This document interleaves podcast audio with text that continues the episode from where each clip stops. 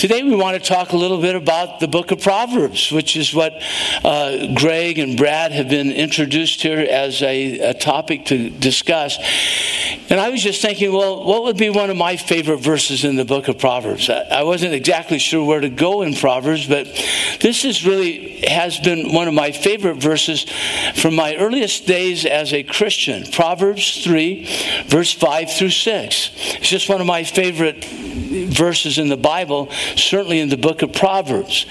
Trust in the Lord with all your heart. Do not lean on your own understanding. In all your ways, acknowledge or submit to Him, and He will make your paths straight. And I just love that promise. And I got to say, I haven't always uh, held up my end of the bargain on that. Uh, I, uh, my ways have not always been straight. There's been mistakes or some regrets or challenges or difficulties, problems. And maybe sometimes it's because I've not always acknowledged God or trusted in Him as I ought to. And uh, yet we're told here in this verse as we learn to trust in the Lord more and more with all of our heart and not just lean on what we think is right, not just lean on what uh, our own understanding dictates to us, but learning to trust Jesus in what he says and who he is. Uh, all of our ways submitted to him, he'll make our lives straight. And of course, and maybe more importantly, He'll be glorified through our lives. So that's an important verse. And I was just thinking, trusting in the Lord, how do we do that? Sometimes I don't think I do it as well as I'd like to and as well, as much as I should. But I think one key to trusting God is this verse, Psalm 9:10, and that's to know him. Those who know your name will trust you.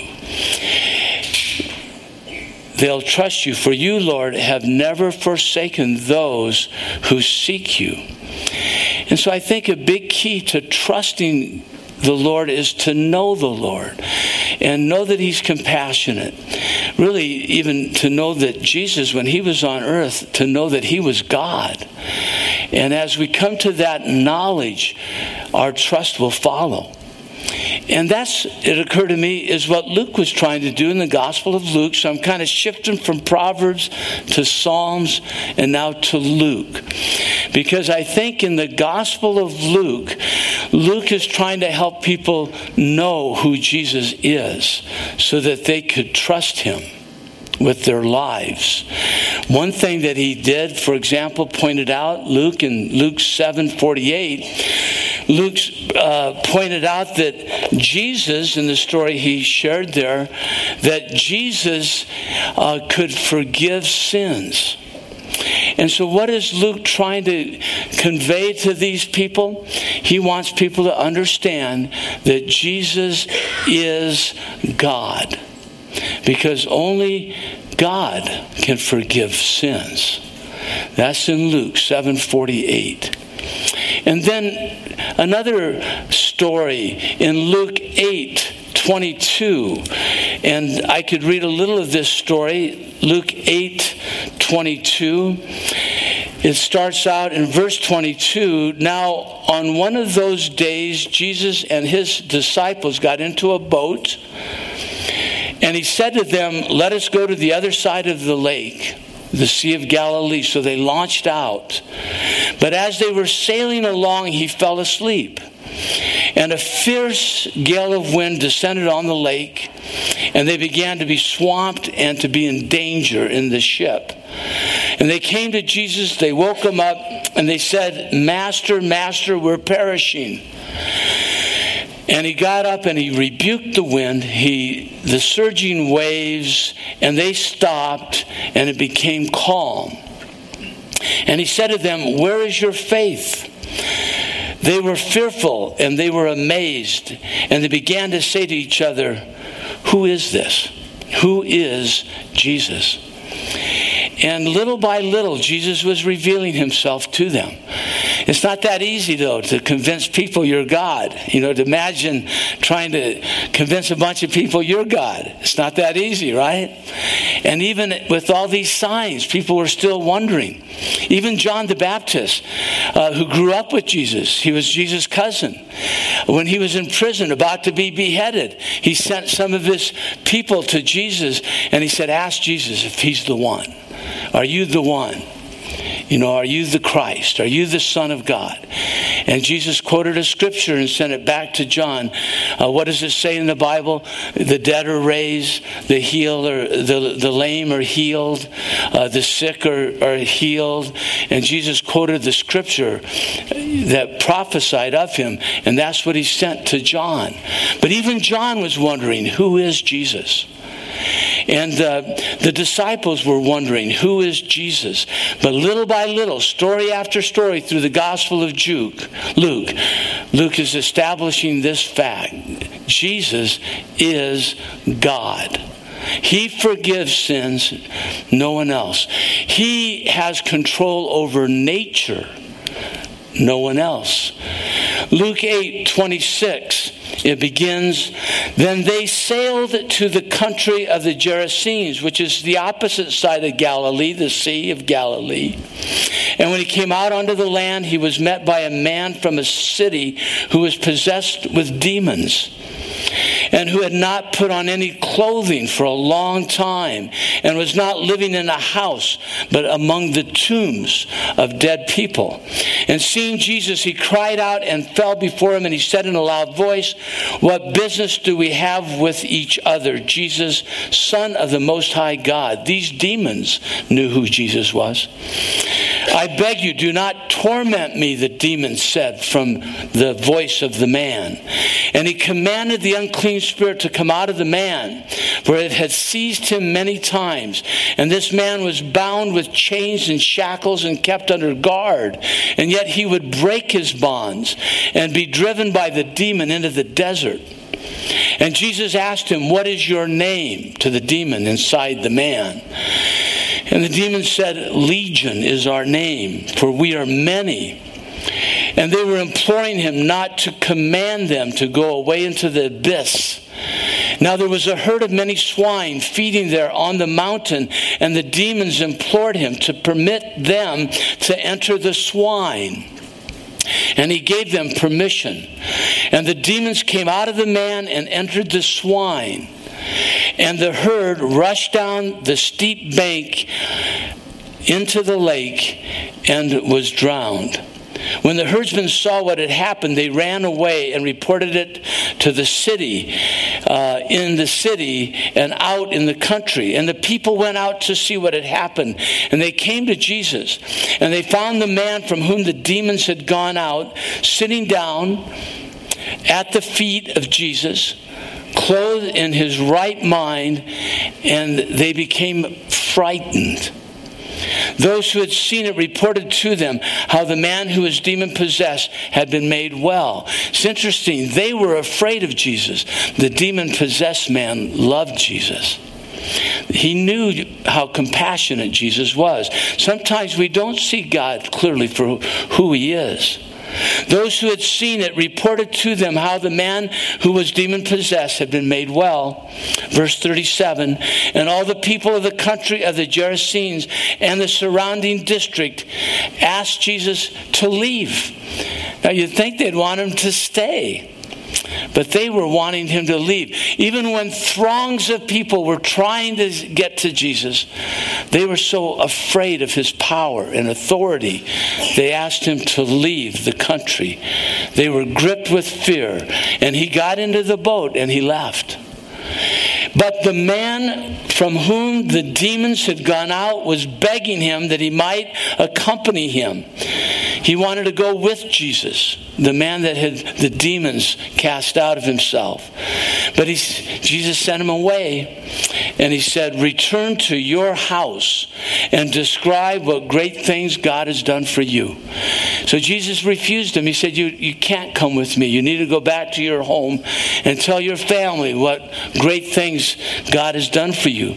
So he went away and he proclaimed not just to his home, he proclaimed throughout the whole city what great things Jesus has done. There's another gospel account where Jesus went back to the Gerasenes area again. This time they accepted him. They wanted Jesus to return. And I think it's because of the testimony, the witness of this demon possessed man who stayed there and continued to speak of Jesus and what Jesus had done for him. He opened the way for Jesus to return. So Jesus has power over the supernatural power over the nature, power to forgive, power over diseases. Luke 8 42. Uh, there was a woman it describes who had a hemorrhage for many, many years, and she could not find healing. She sought to just touch Jesus' clothing. If she could just touch his clothing, she thought maybe she would be healed. And even though the throng was pressing around Jesus, you know, this happened to me once. I went to Mexico City with my brother in law once to a school. He, my brother in law was doing fundraising at the school in Mexico City. And this was like more like an orphanage. I bet there was hundreds and hundreds of kids, and they'd never seen a, a gringo before, these guys. And here I was. I was a bullseye surrounded by a hundred kids kids. They're all trying to touch me. That's what it was like. Just all these people just packed in. It's an amazing feeling, by the way. And yet, Jesus all of a sudden felt power leave him and he said, Who touched me? And his apostles couldn't imagine what would this mean. Hundreds are touching you. But one touch was in faith. And it was the woman who reached out to touch him in faith. And Jesus' power went out and she was healed. You see, Jesus is God. He could cure this disease even by her just touching his clothing. And then Jesus also had power over death, the little 12 year old girl, but many, many others. We only know of a few really in the Bible Lazarus, the 12 year old girl, how that they were raised from the dead. This girl had already died. And Jesus went to the home. The mother and father were there. Three of his apostles went in with him, and he raised a 12 year old girl from the dead. Jesus is God. So again, Luke, with story after story after story after story after story, and many more, is trying to establish the fact Jesus is God. Jesus is God. Jesus also delegated this authority to his apostles. He sent them out on mission, Luke 9 1, where they could heal. But it was through the authority of Jesus. He gave them the power, but Jesus had the, the authority. Jesus has the authority and the power to heal. But he delegated power to his apostles to do the same thing.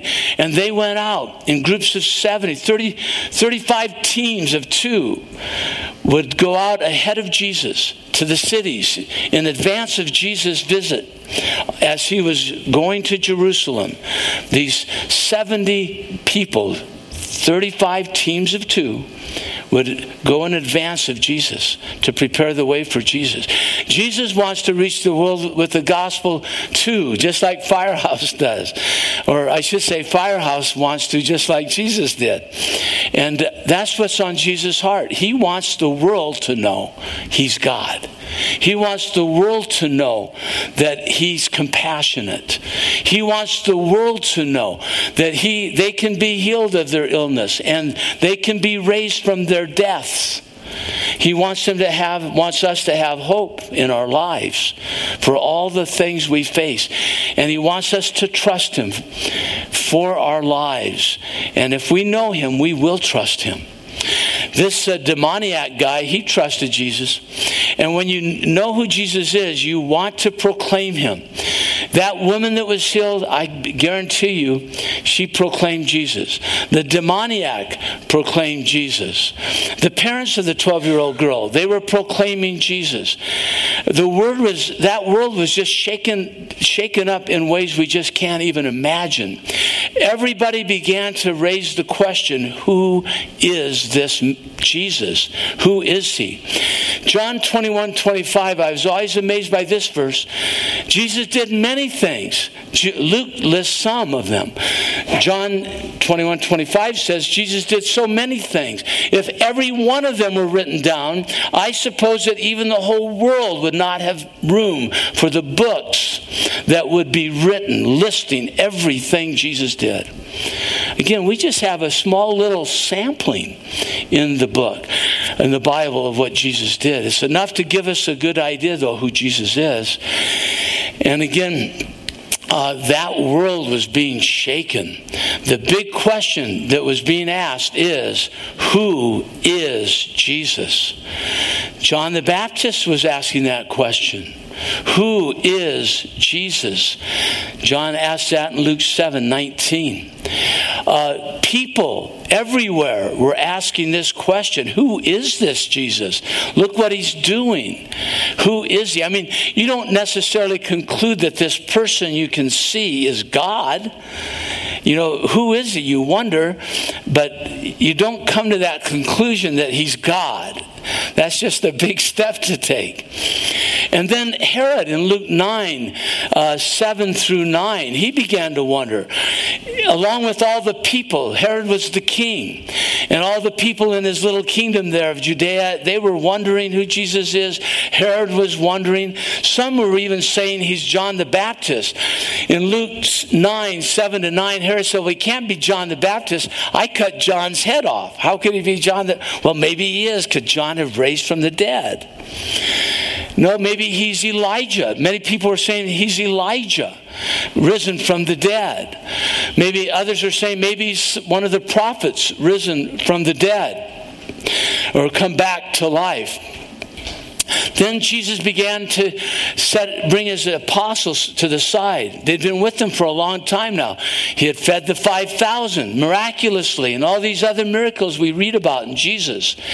And Jesus, in Luke 9 18 to 20, brought his apostles, his 12 men together, and he asked them, Who do you say that I am?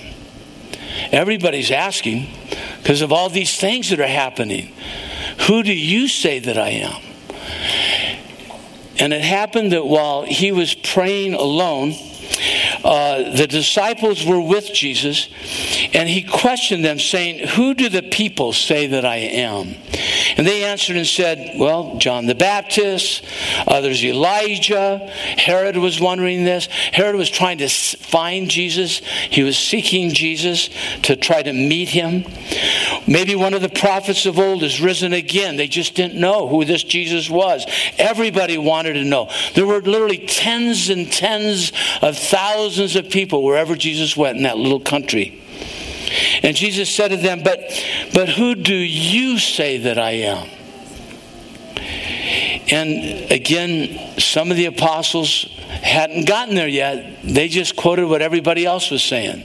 Some of the apostles were saying, You're John the Baptist, maybe, we don't know. But Peter stood up and said, You are the Christ, the Son of the living God. This is a watershed moment. Peter's confession. He came to the point Jesus was trying to get Peter to.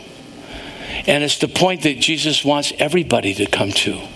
He wants everybody on this earth to come to the point where they, as Peter, would say in their heart of hearts, Jesus is the Christ, the Son of the living God. He is God. He's the one that raises from the dead. He heals. He casts out demons. He has power over nature. He forgives sins. He is God. It's funny. Thomas was in this group of apostles. He heard Peter's confession. But Thomas had not come to the point yet. And it wouldn't, would not be until after Jesus' death and resurrection that Thomas would come to his watershed moment. In John chapter 20, 24 to 29, we read this One of the twelve, Thomas, nicknamed the twin, was not with the others when Jesus after Jesus rose and came to visit them. And they told him, We have seen the Lord. But Thomas said, I won't believe it unless I see the nail wounds in his hands and put my fingers into them and place my hand into the wound of his side. Eight days later, the disciples were together again. Eight days later now. Jesus was on earth 40 days after he rose from the dead. And this time Thomas was with them, and the doors were locked, but suddenly, as before, Jesus was standing among them. Peace be to you, he said. And then he turned to Thomas and he said, Put your finger here and look at my hands and put your hand into my wound in my side and don't be faithless any longer. Believe. And what did Thomas do? Well, he came to that same watershed moment that Peter did. He fell at Jesus' feet and he cried out, My Lord and my God. He realized Jesus is God, Jesus is his Lord. And then Jesus told him, Thomas, you believe that I'm your Lord. You believe that I'm your God because you've seen me. Blessed are those who believe without seeing me. And that'll be all of us here in this room. We're blessed if we come to the watershed moment in our lives where we believe, as John the Baptist surely did when he received word back from Jesus, or just as Peter did, or just as took Thomas a little longer, but just as Thomas did. You know, as we come to these watershed moments, we too will be blessed if when we accept Jesus as the Christ, the Son of the living God. And so God then wants us, and it's only natural, once we come to that watershed moment when we realize Jesus is God, we're going to want to proclaim that to people all over the world. And that's what Jesus is wanting. That's why he sent disciples out in teams. And that's why he came to this earth to seek to save the lost. And he gave the Great Commission go therefore and make disciples of all the nations, baptize them in the name of the Father, Son, the Holy Spirit. Lo, I'm with you always, even to the end of the age. But the problem is, you know, we live in this earth and so many things demand our attention. In Luke chapter 8, verse 16, Jesus addresses that thought. He said, You've got a light within you when you come to that watershed moment. When you come to that moment when you believe and know that Jesus is God. And if you know Jesus is God, then you'll trust Him. Like Proverbs 3, 5, 6 says, you'll trust Him for your life. You'll trust Him for life after death. Jesus said, If you believe in me, even though you die, yet will you live. And we can trust Jesus for that promise because He's God. And because He's God, we know that every word in this book that He chose to have in this book is true and is all we need to know about life. But there's a, a problem, two problems that can beset us once we have that watershed moment. We can hide the light within us, the knowledge of who Jesus is, under bushel basket.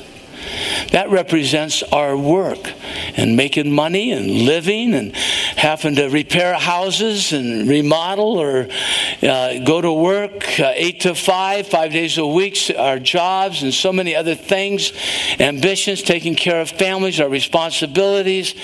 You know, it's real easy for the, the demands of this world uh, to conceal the light of that watershed moment. And then maybe we put the light under our bed.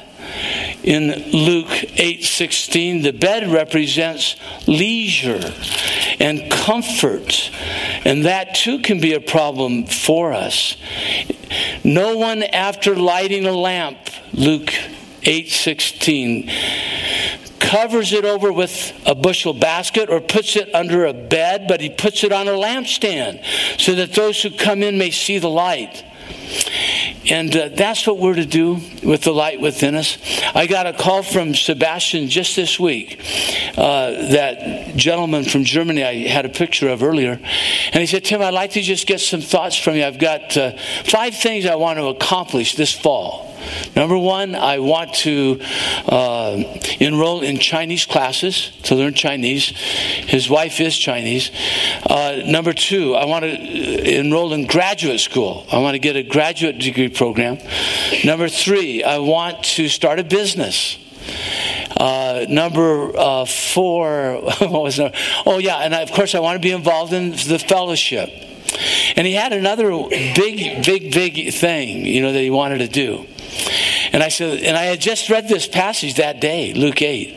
And I said, you know, Sebastian, I'm not going to tell you what to do. You know, I'm not going to say uh, what to do, but I will say this don't hide the light under a bushel basket. You may be finding there's not much light to see if you do all those things. And uh, he, you know, he did say, you know, I think maybe I should wait on graduate school if I'm going to start my business. You know, so he decided to scale back on a couple things, even in our phone call together. Um, but that's what we're talking about here. Uh, we got to be careful. We, first of all, we got to come to that watershed moment.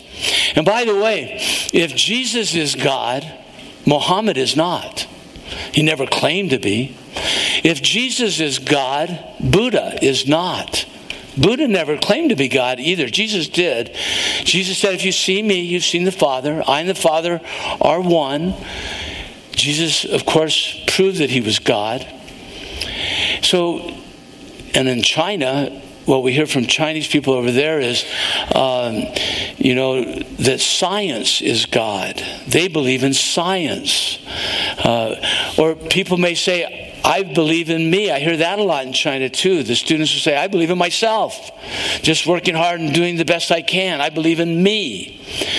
But me's, people cannot cure diseases.